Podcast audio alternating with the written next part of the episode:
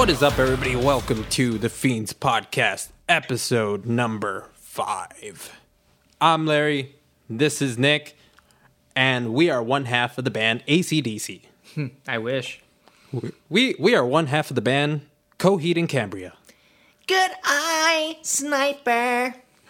Remember when we saw them? They were they're a good fucking band. They're pretty good. Yeah. Um, we are very excited because we have our first official guest of the podcast, John Medrano of the band Pulsus. John, what is up, man? What's going on, fellas? Happy to be here. Thank you for for letting me be a part of this uh, of the new Fiends podcast. Definitely an honor and uh, much appreciated, boys. You Thank you. got it, man. Thanks for stopping by. If this is your first time listening, make sure to follow us on social media. That's facebook.com slash the Fiends Podcast, Instagram at the Fiends Podcast, and on our YouTube page, youtube.com slash Fiends TX. I don't know if you ever saw this, and I tried looking for it today, but uh, on one of our YouTube videos, somebody put a comment that said, like, uh, I was looking for Florida band Fiends. They are a much better band.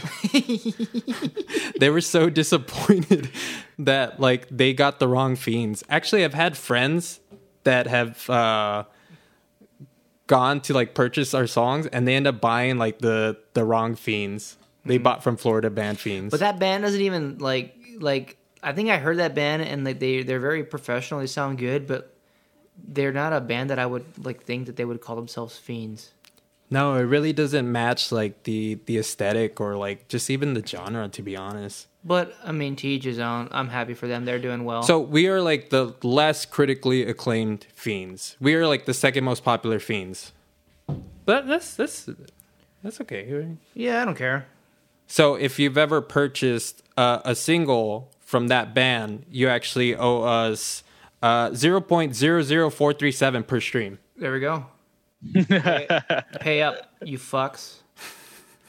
John, so we like to do uh, a segment called Hidden Gems, and that's where we take a look at maybe an album or a band that was a little underappreciated. Maybe more people should know about them. Nick, do you have a hidden gem this week? I do, and um, I've been wanting to talk about this one for a while because, I mean, for both you guys, like when you think of like San Antonio metal bands, like what's the first band that pops to your head?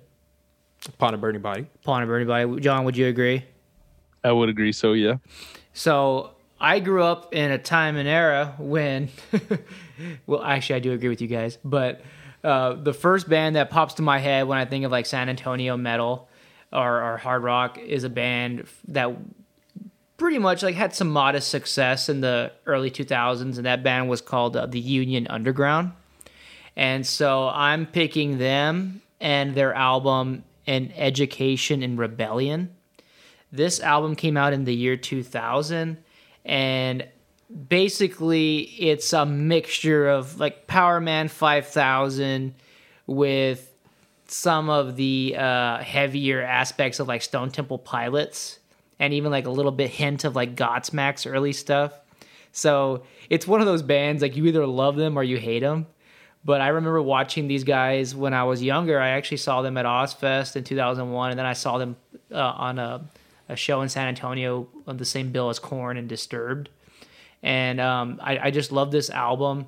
It's it's got a lot of groove on it and a lot of catchy choruses, in my opinion.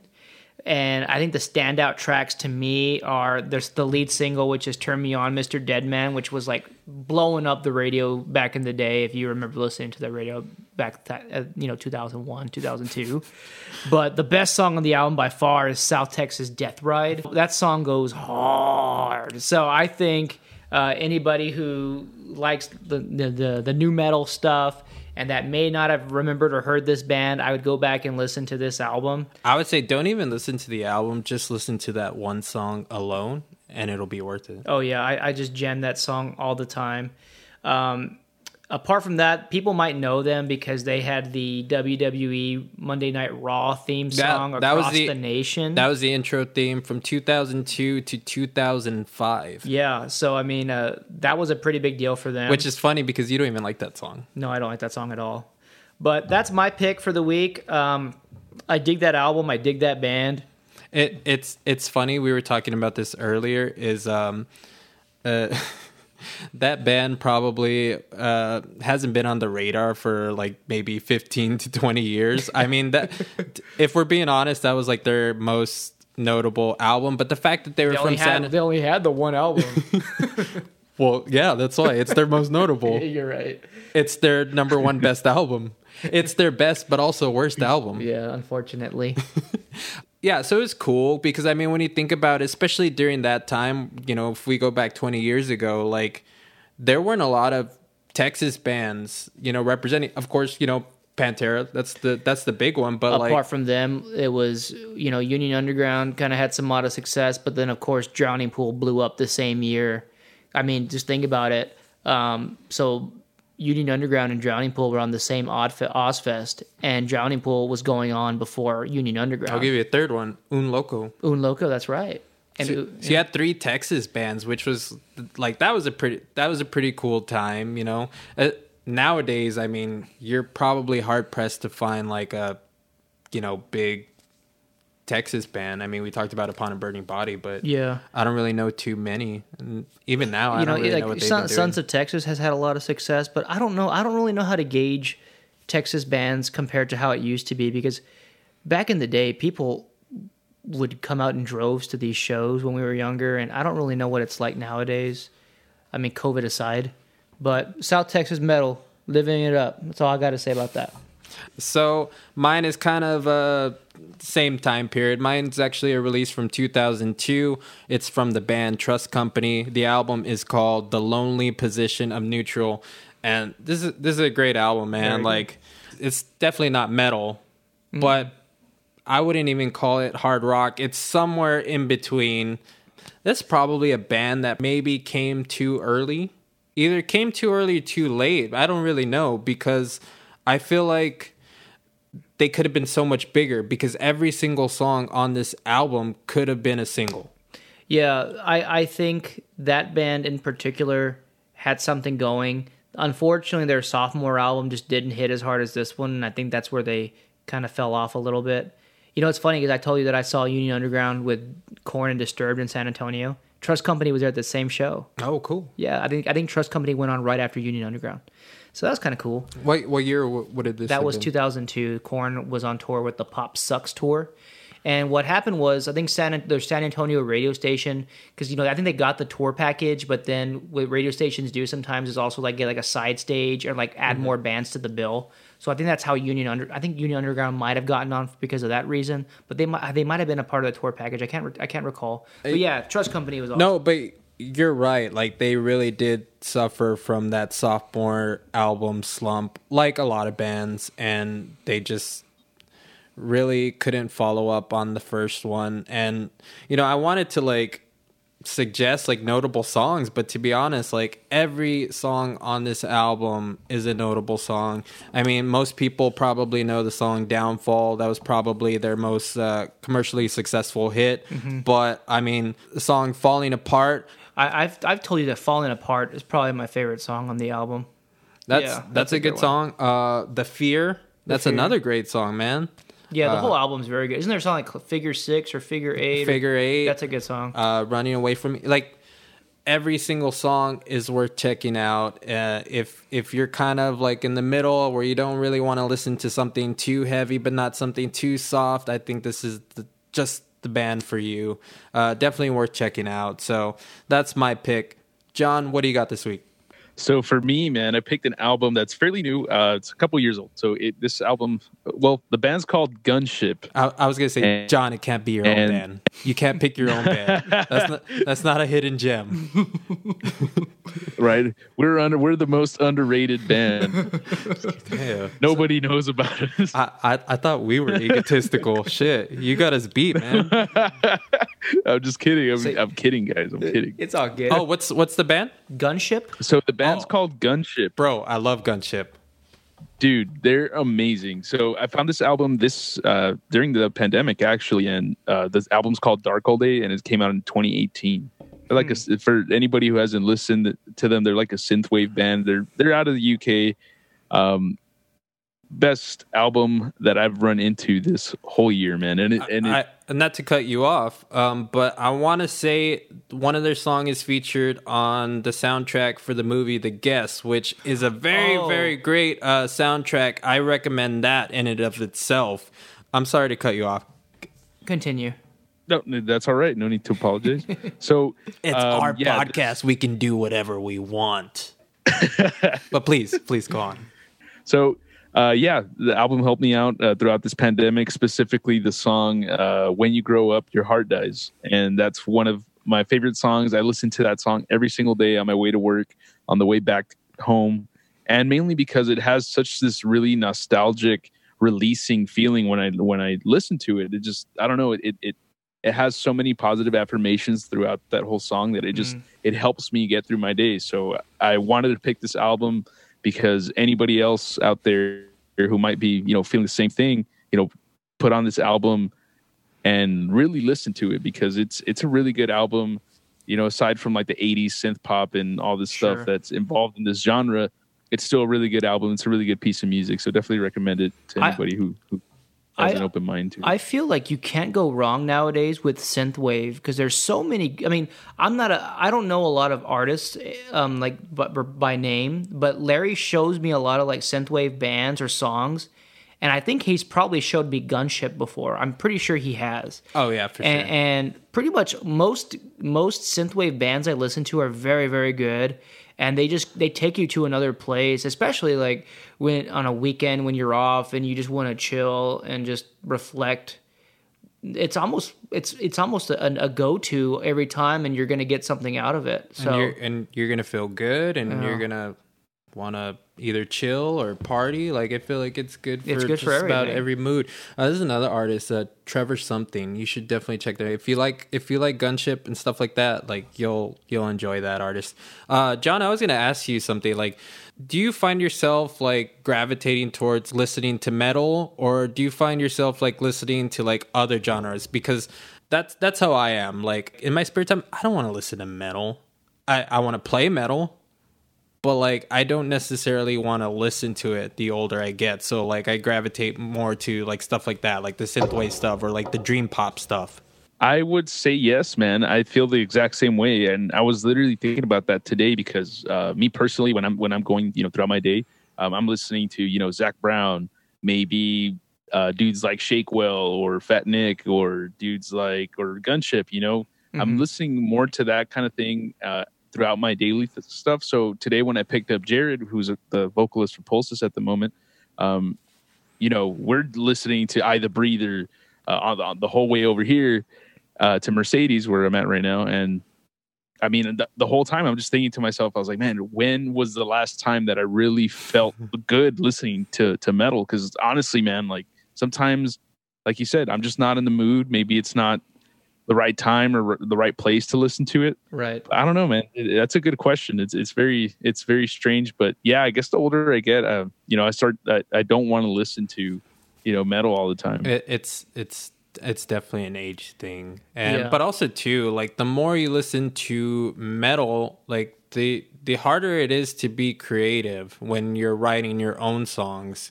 because like one of one of uh my biggest problems too is like I might think of like a cool riff or a cool like part for a fiend song and I'll be all about it. And then I realize like oh that's somebody else's song that I just completely ripped off. So like I try my best not to listen to metal. That way I can kind of clear my head and that way I know like whatever idea I come was was uh, original to a certain extent and like I wasn't just being uh inspired, you know, even if it's subconsciously by something else that I might have heard like earlier. Mhm. But yeah, no, those are three good picks and uh I, I I like his pick. I like his pick better than yours, Nick.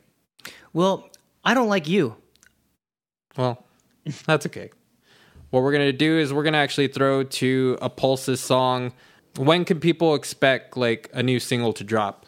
Um, in the next few months, uh, we're we're meeting up today with Exodian Studios, who's mixing and mastering and editing our our song. Uh, so we're hoping the turnaround on that is pretty fast, and we should be seeing some new music probably in January. I think. without giving anything away on this new track, is it pretty much stay pretty true to what Pulsus has been up to this point, or are there any newer things you are you're implementing? I mean, if you're trying to keep them secret, that's totally cool. But um, I'm just wondering if there's uh, anything new that people might be able to expect that you know people who are familiar with your band. Um, yeah, I would say expect more eight string, expect more uh, open notes, expect less riffs. Um, just you know, it's it's very simplified now. It's not uh, you know I don't feel like I have to write you know a riff that has you know ten thousand notes in it because I feel like that's cool. I don't feel like I have to write that anymore. So. Uh, I- I- this new That is is, bro. That is awesome. I have a huge smile on my face because that's kind of been our philosophy. Keep it simple, make it count. I'm I'm That- pretty I'm, glad you said I'm, that, I'm man. excited. That's because you know I love y'all stuff that y'all put out already, and I love watching you guys Thank you. live to begin with. So I'm even more excited now for the new stuff when it drops. So, dang, that's pretty sick. Very cool. So we're gonna go ahead and listen to some Pulsus, and we'll be back with more the Fiends podcast.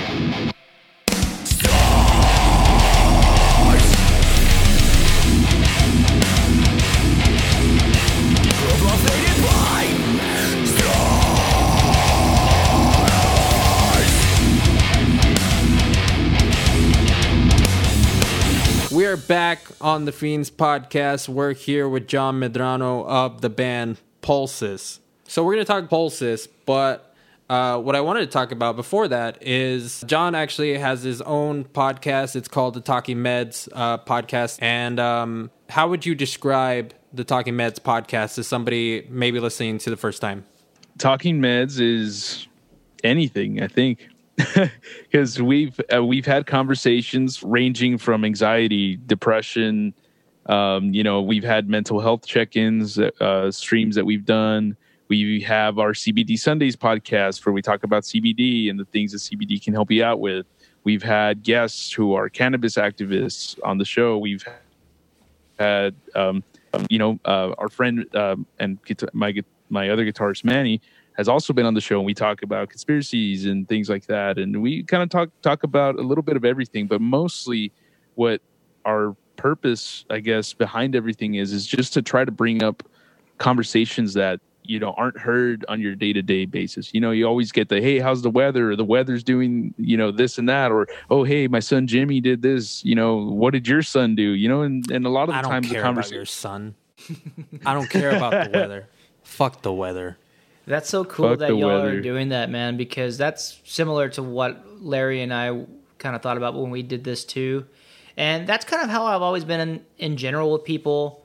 Um, I've met just so many generic people in life. It's unreal. Th- th- These are people who don't have any substance. I mean, they, they don't Mm-hmm. know what they like. They're just very, very bland. You can't, they can't hold a conversation for more than five minutes. And it's like, you're, there's nothing in. I, I hate to sound rude, but there's just nothing interesting about you. Like like forget it. So these con- the conversations you all are having, eh, those sound freaking awesome. And, and God, I'm, I'm Thank you. my hat goes off to you guys for doing that. And and um, I've actually spoken to you about this like uh, behind the scenes, but one of the things that I really like about what you guys are doing is that yeah, you're having these conversations that most people maybe are afraid to have or not everybody wants to open up the way you guys open up. And what I really like about uh, the show is that it's very much it's very chill. Like the the conversations you you all are having are very casual, but in a way that makes me feel comfortable or makes people comfortable listening to it that way they do feel more inclined to open up about like certain things that maybe you know we normally wouldn't talk about like mental health or like uh, you did one on on self-doubt. And that one actually um, is the one that caught my attention because as long as i've known you in in the last few years of just playing together what i've noticed is like one you're probably one of the nicest people i've ever met in like the local music scene but also like you cannot take a compliment. You uh, that's that's a good thing because uh, that's how you maintain your your humility and you're very modest and um but I imagine that's probably something that you str struggle with in your personal life because uh, you've mentioned to me, you know, like imposter syndrome. Like, is that something you can talk about? You know, just um, where that comes from?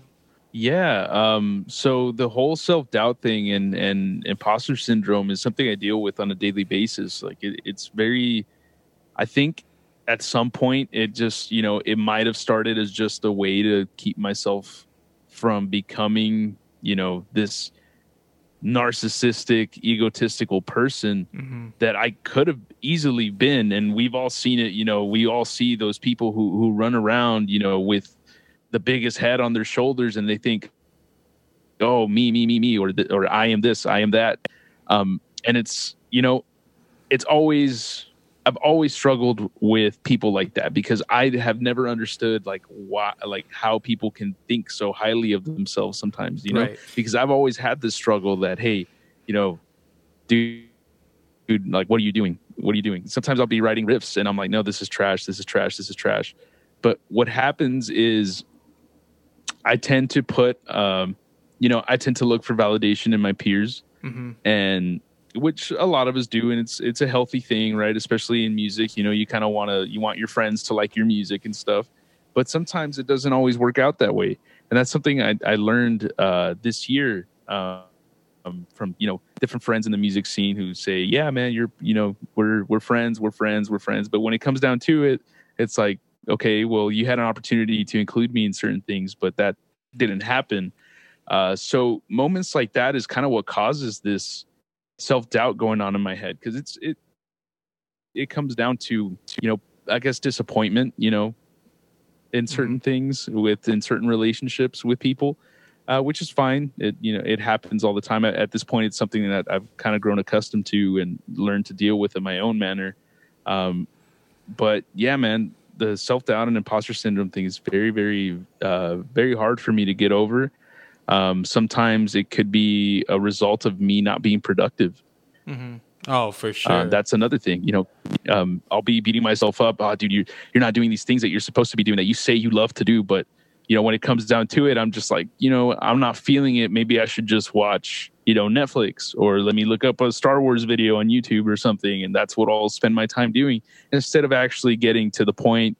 You know, working on on a video or mixing a song down you know you start to procrastinate. And as humans you know we kind of crave this sort of productivity. And when we don't have that you know that i don't know. It's like it's this weird draining thing. I don't know if you, guys you struggle just with no that. bro you just Yeah. described my entire life. Yeah. like i struggle with having days off uh, especially Mm-hmm. from work. I do not know what to do with myself with all this time. And i also have a problem with like uh choosing what to commit that time to. And i like this is the same reason i cannot like uh, this is in the same way that people like binge watch netflix all day and they could be like yeah i watched two seasons of this show in a day. I don't understand how people can do that because uh just the the idea of me finding a show that would interest me and that I'm willing to commit my time to like it almost feels like a like a job like oh man I I can't just casually watch one episode. I got to watch all 12 and then yeah. uh, you know and I have to do it in a certain amount of time or I like what if I start something you know I want to be able to finish it and if I can't finish something then it's better that I don't start it at all. And uh, I I feel like I need to be productive, and the minute that I'm not productive, I see it as like a failure, and it's really not because I need to I need to learn how to take time off. I need to learn how to relax sometimes because you're not always going to be creative 24 7. Like, that's just Yeah. how it is. We feel like we should, or, or we get frustrated when, like, we can't think of, like, you know, like uh, music ideas or song ideas or whatever. But, like, it, the creativity will come when when it comes. Like, you can't really force it, but also at the same time, you don't want to get, you know, lazy and not put in the effort. So it's it's finding a balance to that. Mm-hmm.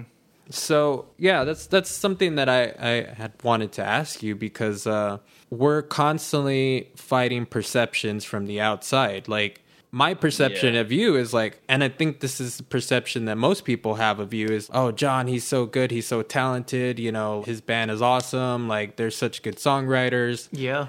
And so to hear you say that you struggle with being creative or you maybe have that self doubt about like the stuff that you write, I think is very surprising for people to hear that because your peers view you as one way when maybe that's not how you feel like internally. yeah Do do you feel that once you hit the stage, that doubt goes away, or does it still kind of linger there? Oh man, that's such a okay. So we did RGV Banditas Fest early this year, and like in January, I think they they had their third fest or something. Right. Um, it was our first show back as a full lineup. Uh, we had just gotten um Manny in the band. Ma- Manny was in a few other bands, was he not? Yeah, he does Priska. That's his solo That's right. stuff. They used to be called Catharsis, and then he used to be in uh, what is it called? I totally forgot. Was he in He thrown Dethrone the the Tyrant. Tyrant? The Tyrant. Damn, Thrown the that band was badass too. Yeah, they were good. okay. Dude, I've been I've been a big fan of Manny's since Catharsis, Yeah, which man, was like he- in 2013. He's been around for a minute. Yeah, man, and just for him to for me to have him in the band is just like it's kind of crazy, you know. It's like if I were to, it's like if the biggest Pantera fan had Dimebag Darrell in his in his band. that, that's what I compare it to because I loved his music, man. I would always jam his EP all the time, and um, you know that that and, was and that seems like that such a me. natural fit when you think about it. Yeah, he's he's a he's a really good person to be in that band. So y'all played this Bandita Fest. yeah so we played banditas fest and it was our first show back we had um you know sledge as our as our vocalist he was new he had never been in a band before so there was there was nerves right? The the initial nerves we are trying out new gear you know i'm sure you guys have had it happen where your backtrack stuff doesn't work. So i had that all worry. the time. dude like I, I had that worry. As our first time using backtracks at a show. I had, uh, we were using in-ears. So there was so much things that could go wrong. Uh, so there was a lot of nerves. Once i hit the stage it was was like dude i'm gonna fucking play my heart out um, i'm gonna play my heart out and no and i think i even posted it after we played i was like i played my heart out tonight and nobody's ever gonna take that away from me Right. you can take away my set time you can take away the fact that maybe we screwed up or my gear but you're not going to take away the fact that i played my heart out tonight and i did my best now that sounds great right but afterwards i was looking at the video and if you guys you guys have seen me play before and sometimes like i i, I move a lot Mm-hmm. Right. I do things and I get really sweaty and I move and I don't make the nicest faces. And you know like it's just I just do a lot of weird things on stage. So watching myself uh in the videos afterwards you know I'm the only one doing these things. So it's like okay and I'm not the smallest guy either. You know I'm not like 180 pounds or whatever. I'm like 240 pounds jumping on stage. I'm 5'11 and I'm the only one doing it. Yeah. That actually reminds me of uh, our band, especially in those first few years, because uh, like, and it sounds so silly, but I mean, the presentation of your band is so important, and like the the perception of it, like the visuals, like it. It was to the point where like Nick would move around a lot, and our guitarist Rolly would move around a lot, and then maybe the rest of the band not so much. So it'd be like half of the band on one side, Yeah. is really into it and then the other half is just like i guess concentrating on what they're playing and that doesn't work because if you're in the audience like you want to see something that's visually appealing so like you know uh, or or the other the other example is like i watched some of those early videos of us and like everything was always out of sync. You'd have Roly jumping up on one part and, and then Chino on the other side is headbanging. And then when Chino's jumping on a part, Roly's on the other side headbanging. There was never, nothing was ever synchronized. It was like, come on, like, can we all get on the same page for at least one part? Like, can we Yeah. all agree that, like, on this part, we're going to do this or something? and that's kind of how it's been with fiends now is you know if, if you're gonna if you're gonna play with fiends you're gonna be on stage you need to fucking move. Like that's just the way it is. Fuck yeah. yeah we, we can't have someone just stand still. And that's kind of how it's always been with us. So you know even before we start playing it's understood that hey if you're gonna if you're gonna jam with us tonight you know you, you fucking you fucking move. That's just the way it is. And we haven't had any problems. We, we, we've we've been f- pretty much fine the last five years or so maybe but um yeah man stage presence really is everything so so yeah um i i, I get your frustration I know we've probably played shows together before and like I didn't even realize it at the time because what was your first band? Okay, so I've been in a lot of uh, in a lot of bands. Um, I guess the more the more notable ones. Uh, back in 2010, I was in a band called The Skeptic. See, and we played Um, with the Skeptic. And uh what was the other band?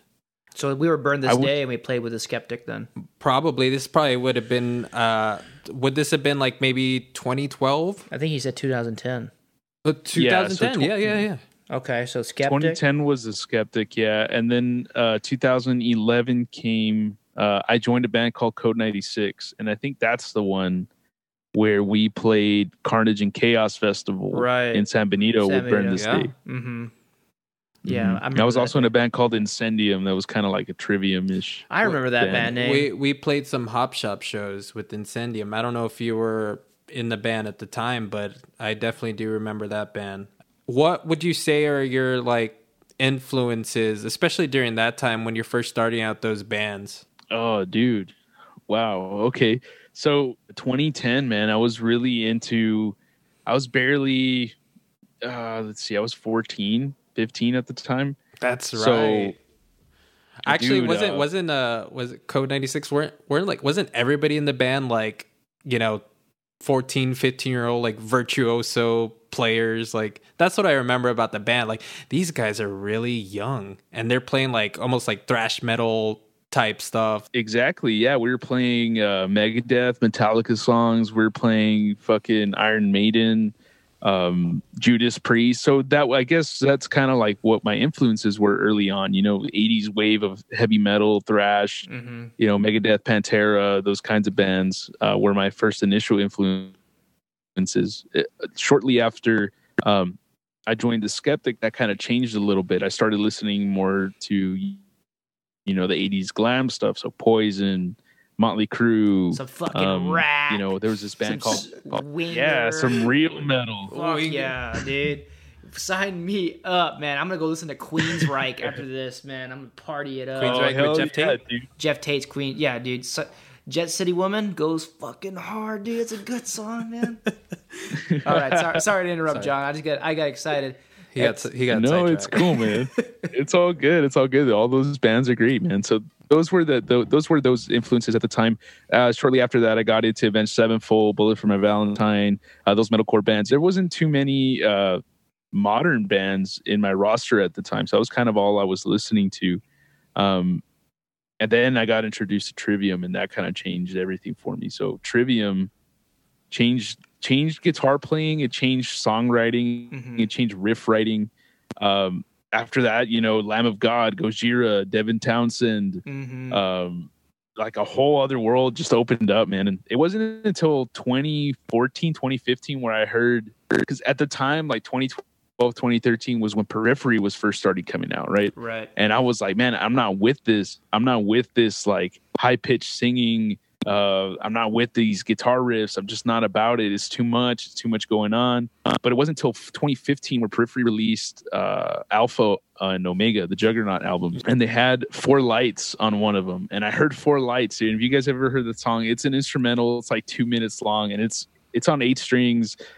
And dude, that the riffs in that song changed my life because I was like, dude, these, this is heavy. This is a Mhm. different sound that I hadn't heard before. Because you know, you have Nolly on bass and you have the guitar tones that Periphery is known for.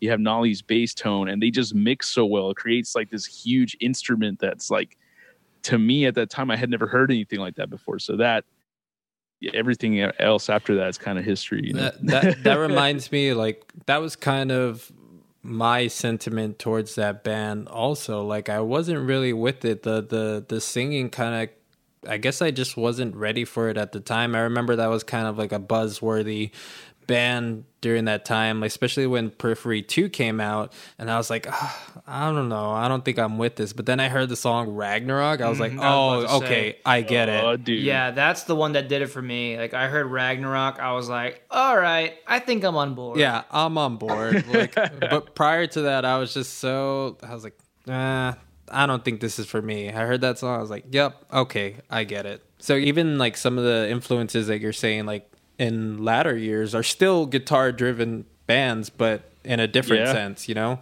definitely man It- guitar was such a, a big part of my life uh, at that time and I had picked it up because i mean I, I was in band and stuff you know i was playing saxophone and stuff but you know nothing was going to get me chicks more than guitar so i was like it started it really started as a fallacy man and it was really like this thing that was just you know very ego driven at first but Yeah. eventually i just I fell in love with the instrument, man, and, and it became it became me. It was my personality. Like literally, all of middle school and high school was guitar. Yeah, that's cool, man. I um I don't know that I had the patience to like really sit down and like master the craft of playing guitar. I'm kind of just a casual player player. Like I'll just play some blind melon or something on, on an acoustic and that and that makes me feel pretty good. I'm cool with that, man. It, you really do like the idea of just showing up and doing your thing and then leaving. Yeah. Like that's why like being a vocalist was like the perfect instrument for you because you just you just show up when it's time to play and you do your thing and you don't have to tear down anything. It's great. Yeah. Like my my favorite part is when we play shows and I'm taking the 20 minutes to tear down my drum set and try to fit it into the trunk of my car, and Nick is just uh, talking to the bands uh, right next to me, uh, talking about the set or talking about other people's bands, and just you know being a social butterfly. Having a good time. and Maybe like, you should try it, Larry. and I'm just like miserable because like I worked a 14 hour day and my back hurts and I just want to go Oh, home. no.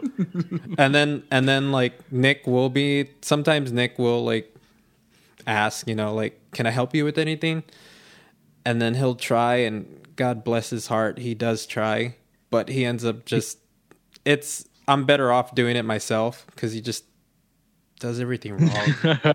Yeah. Like, no, those stands don't fold that way. It doesn't go like that. Just let me do it. See, well, at least I try. Yeah, you did. You did. Uh, what year would Pulsus have like started out? So uh, initially, it was me, uh, Joseph. I don't know if you guys remember Joseph. He was our bassist for the Yeah. longest time, uh, and Fernie, uh, our drummer, right? So neither of them were in the band anymore at this point, uh, sadly. But you know, things happen, and I wish them nothing but the best. So uh, we were all three of us were in Incendium, and at the time, we are kind of getting a little bit like. Uh, upset with our vocalist at the time, vocalist guitars, because he started kind of calling out the crowd and shit. And like you're at a metal show, right? So you kind of expect the the tough guy frontman, you know, Mm-hmm. uh, attitude from certain people. But this dude was like, "You guys are a bunch of fucking pussies," and he would get a bu- he would get upset because you know people wouldn't move or whatever. Mm-hmm. And that's fine. you got a crowd kill, bro. It's all Oh, about dude. crowd killing, bro. That was the worst. Like I remember we'd Fucking go to killing. bro. The older you get, the less you're about that. Like, like sometimes I just want to go to a show just to enjoy the music, and then they're like, Well, if you don't want to get hit, then don't come. Stay out of the pit. not, not even stay out of the pit. Like there'll be somebody on the like in the very back of the of the oh, venue, Oh, yeah. dude, just chilling. Like in what's go out of their supposed to be a safe zone, and you'll have this fucking guy who's a loser, who's like, "I'm gonna go hit some people, man. I've been waiting to hit some people all day. I'm gonna go hit some people." So you know, like the band starts playing, and it's a band that just plays like bar chords, like the same four bar chords, dun dun dun dun dun dun, for the whole fucking song. Dude, I love that so, song. So that guy is just like hitting everybody, and then he'll find like like a 14 year old 97 pound kid in the back just standing there watching with a, a blink 182 t-shirt and will go out of his way to run over there and just punch some, this kid in the head. And he's like what the fuck man? This is the first like local show i've ever been to and i got hit in the head by a 22 year old guy wearing i don't know uh, a, a jesus piece shirt or something you know and then they wonder why no, they wonder why nobody comes to the show. How come there's only five people here? Yeah, it's like sorry, man. Like if, if I'm gonna if I'm gonna get punched in the face, like I'll I'll go to like I'll join an MMA gym. Yeah, man, I, I totally get that, man. Freaking uh, crowd killing was one of my pet peeves I at, at the hated it. very beginning. I hated it, man. I Ugh. you know, and going back to that vocalist at the time, um, you know, I get you want to be inter as a vocalist, you want to be interactive with the crowd, but you also don't want to force it. You you want it to be an organic reaction from the crowd. It's one thing if I get up there and say, "All right, everybody, jump," you know, and then th- th- that's one thing. You have to be secure with yourself and your band that and command the stage to the point where like you don't have to do that. If you Yeah. can grab their attention, they're going to do that on their own. Yeah, and if and Don't if- beg. yeah, and if you don't, and if you don't grab their attention, then it just wasn't meant to be. That's wasn't just, meant- That's just the way it is. It it either wasn't meant to be or you're not doing your job the right way. But don't ever Yeah. don't ever beg for it. Just let it happen. See, So- and at that time, Uh-huh. At that time, we did we had conversations with that guy, and we told him, "Hey, man, like you got to calm this down. Like, um, you know, this is pretty insulting. Them isn't gonna do us better, and it's quite embarrassing. You know, when you're like, "Hey, fucking mosh or whatever, fucking bang your head," and nobody does it, and you're just like, "Fuck, dude! like this is like like like it's what one, the fuck?" like if the if the crowd is already reacting without you saying all that, then it's okay for you to be like, "All right, everybody get in the pit," or "Everybody bang your head," because like everybody's already doing it. But I mean, Yeah. But like if there's like nobody doing it and then you say it, then it's like, uh, it's like a fine Dude. line between cool and cringy. So, but I mean, was that the first band he was in by chance? Maybe. Um, yeah, actually, yeah, it was. So I mean, it was probably like a learning curve for for him too, man. You know, it, it's it's hard to say. Yeah, well, it kind of sucks when you have that conversation with somebody and like they're just at the end of it, they're just like, "Well, are you guys done?" Oh yeah, that We that, jam. that that, You know. that kind of sucks. Yeah. Just one So one that- ear and that- out the other. That's exactly what happened, man. So I had, you know, one day after uh, rehearsal that we were having for a show we were preparing for, you know, I had uh, the guy left and me, Fernie, and Joseph stayed behind, and they're like, "Dude, we can't do this with this guy anymore." And I was like, "Me neither." And we're like, "Well, I just asked them, I was like, you guys have my back on this?" And they're like, "Yeah, we have your back, man. Let's do it." We left, and that's how Pulsus started, man. All right. This was like February 2015, I think. We're gonna be winding down here, but two things I, I really wanted to I was excited to ask you about is uh the first being like what is the worst show that you've ever played? Or at least one of the worst shows. You have to have at least a bad show. Oh shit! Which one do I fucking pick? That's the best where you're like, oh man, we've had so many. And and if you can't and if you can't remember like or if you remember like later on like another one, don't worry. I'm sure you'll be back on this. I, I I keep telling If you'll Nick come back. we we need to do just like another show of just like bad shows but from like other bands and get like their Yes. input because like I feel like that's something we all can relate to. I mean, there's some bands where I, I'm jealous of because like I'll be like they probably have never had a bad show. Like every time I see them, they're just they're just perfect. And that's the interesting too is like actually you guys are probably one of those bands because every time I've seen you guys, I'm always impressed. I'm always like yeah, there's always something new. Even if you all play like the same songs, like like if I see you one like. Well, I mean, I haven't seen you guys play in months because of COVID, but I mean, there was a period where we, we would play in shows together all the time. So I'd see you all play one month, and then like a couple of months later, y'all would play pretty much the same set. Um, but little things were tightened up, and that's because they were already tight to begin with. And but it showed, and I, I heard it because I remembered because I was thinking about, man, they sounded this good last time. They sound even better today. Wow, that's interesting that you say that because yeah, I mean, for for me, playing the same s- fucking we we literally been playing the same songs since 2015, um, except for like maybe one or two that are maybe a year younger. Um, I guess you just never really get the perception that other people have on you watching you from from the other side. I guess. I have mixed feelings on that because on one hand, you can assume that everybody at this show has seen you previous times, but also at the same time, like for us, like we always make it a point not to play the same set twice. So even if we change out a song or two or maybe have a different intro, we try to make it a different experience every single time. Uh, for the people that have seen us, you know, uh, a, a few different times, we don't want it to be the same thing um, for those people that you know that have been following us. So we try to make it a special thing, but I guess it goes hand in hand. So if you can't think of a bad show or what was your worst show, like do you have like maybe one of your favorite shows? Um, I do. I think. Well, d- do, it does it uh, does it have to be a show that I played? Uh, I Can mean, it be a show that I attended? why not? That's a good. That's a good twist. Cool. So one of my favorite shows that I attended was the Widowmaker Studios Hoedown. Oh yeah, Oh, that was a good one. That was a fun one. was that Thirsty Monkey? Yeah, that was a fun. That one. was the first time, the first time ever that I had seen Fiends. Oh really? I saw you thought guys- that you had seen us maybe at the Hop Shop or something. Wow. That no, the first time I saw you guys was there at that at that uh, Hoedown show, and I remember because I had ran into Rolly and um, and Chino there at Guitar Center. They were buying strings, Uh huh. and then they, t- uh, I, I think they were wearing Fiends merch at the time. And when I went Of home, they would. uh, yeah, so I went home and I looked at the flyers that was that were going around at the time, and that was it. And we're like, dude, fuck it. I, I remember I went with Fernie. Uh, we went to that show, dude, and that was the first time that I ever lost my cool at a show.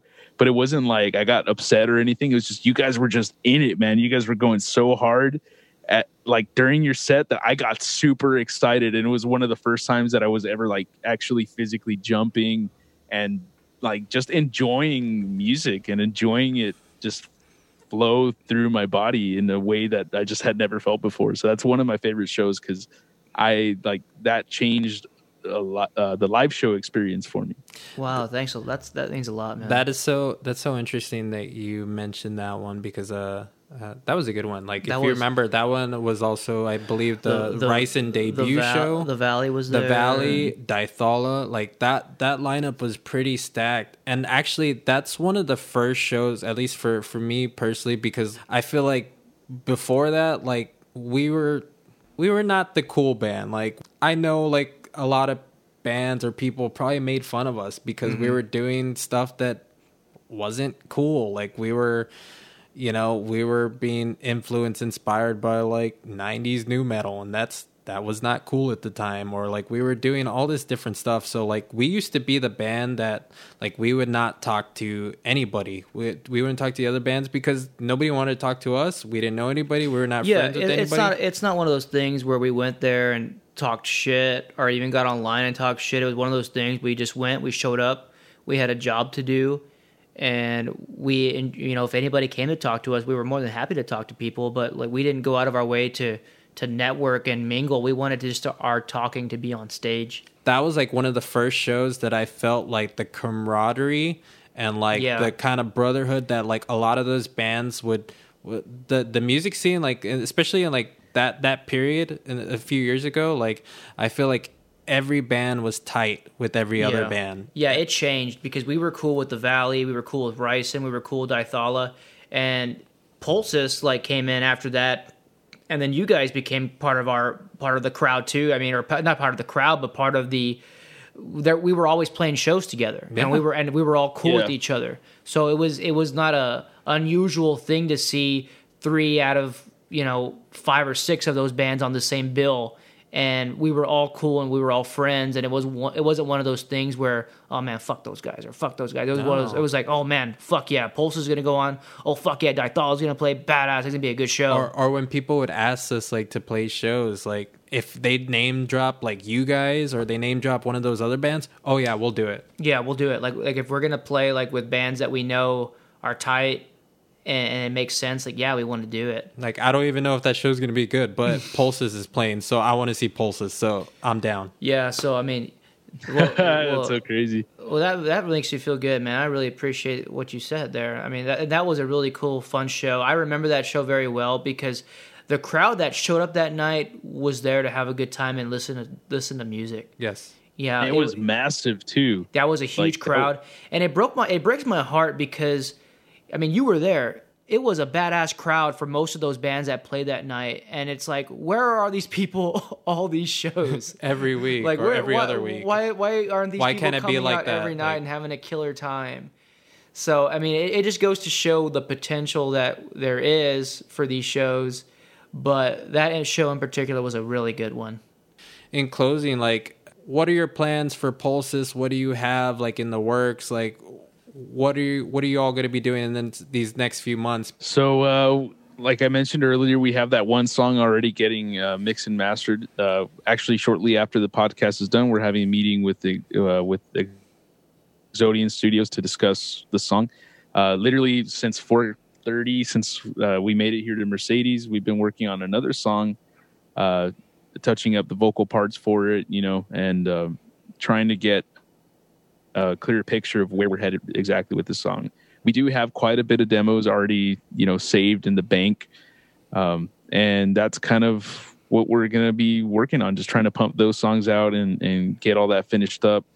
Um, I wouldn't say expect an EP or an album anytime soon because I think we're going to be rolling with the singles uh, method for now. Sure. Uh, Um, That's you know, probably the smartest videos, thing. all that jazz. That's the smartest thing to I- do right yeah, now. Yeah, that's that's kind of been our mentality the last year and a half or so, and I, I think it. I think a lot of bands nationwide are doing that, and I think it just works better, in my opinion, because that way you Yeah. concentrate on one track, make sure it sounds as killer as it can, instead of writing an EP and knowing that there's probably one or two filler songs, for lack of a better term.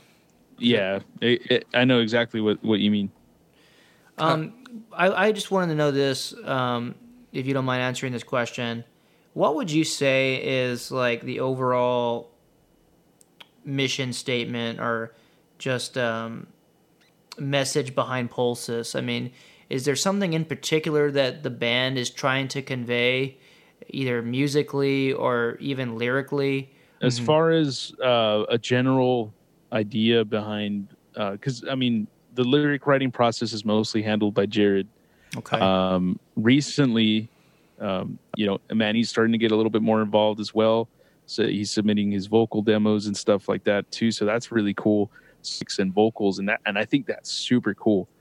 Generally, what we tend to, what Jared tends to write about, and we all kind of, you know, uh, we're more along the same page. Is truth seeking. Uh, You know, spreading spreading the truth, whether it be in the form of you know uh, a song or or uh, you know maybe an album artwork or a video uh, just trying to get more people to connect as well um, is another thing we're all very we're all very people loving uh, people i guess we all you know have this um, sense of positivity and urge to spread that um, Yeah. so I guess that's that's the general consensus behind the band. I'm kind of looking at the guys right now to see, you know, if, if they're on the same page, and it seems that they are. So that's pretty good. That's good, man. I- I'm I'm glad that it seems like Pulse is at a, is at a, a place where we're just kind of you're kind of having just a, a rebirth of of some kind, and uh, it's not That's even that. I I wouldn't even say it's Exactly that. what that means. Yeah, I I I, I want to say that, but also it's not like you guys kind of fell off the face of the earth or anything. You guys have always been there, and you guys have a solid product to begin with. So it's just cool that I'm, I'm glad you guys are going this route. I'm expecting big things from you all, and I'm I'm happy that y'all are happy. and uh, yeah, I can't wait to hear the new tracks, man. It's gonna be killer. Yeah, same man. Like, can't wait to to hear the new stuff. Um, John, we want to thank you uh, for being uh, gracious with your time, and um, yeah, I feel like we could talk to you all night, and we definitely need to have you on again. You know, uh, so we can just pick your brain and and talk more music. But uh, it's been fun, man. We we appreciate um, having you on, man, and and you guys are like one of my it, I can speak for Nick. Like you guys are one of my favorite local bands. I'm always excited to see you guys play. Um, whenever we play on the same bill, I always make sure to e- either get there early or stay late just to see you guys. Like I've I brought friends, you know, to come see our band and they always say the same thing. They're always impressed by your band, and in a lot of cases, they like your band more than they like our band. You know, and that's Oh, because no. they they came to see us. Uh, so I I can't speak, you know, more about your band. You guys are have a great thing, a great sound. So man, we want to thank you for coming on this week. dude well thanks thank you guys for having me honestly uh you, i think the feeling is is mutual. You guys are one of my favorite bands uh over here. And every time i, I put i still jam the witch house album uh all the time. It's one of my favorite one of my favorite jams al- although i hardly ever put on metal but i, I do listen to that when i need to man. I do I do need to listen to that album every now and then. So it's one of my go tos for when I need a, a when I want to feel my little. When I you know what I'm saying? When you want to feel angry, when you want to feel mad, and frustrated, uh, angsty. killer. Uh, that's awesome, man. Um, we'll do this again soon. Uh, for for John, for Nick, and myself, this has been the Fiends podcast.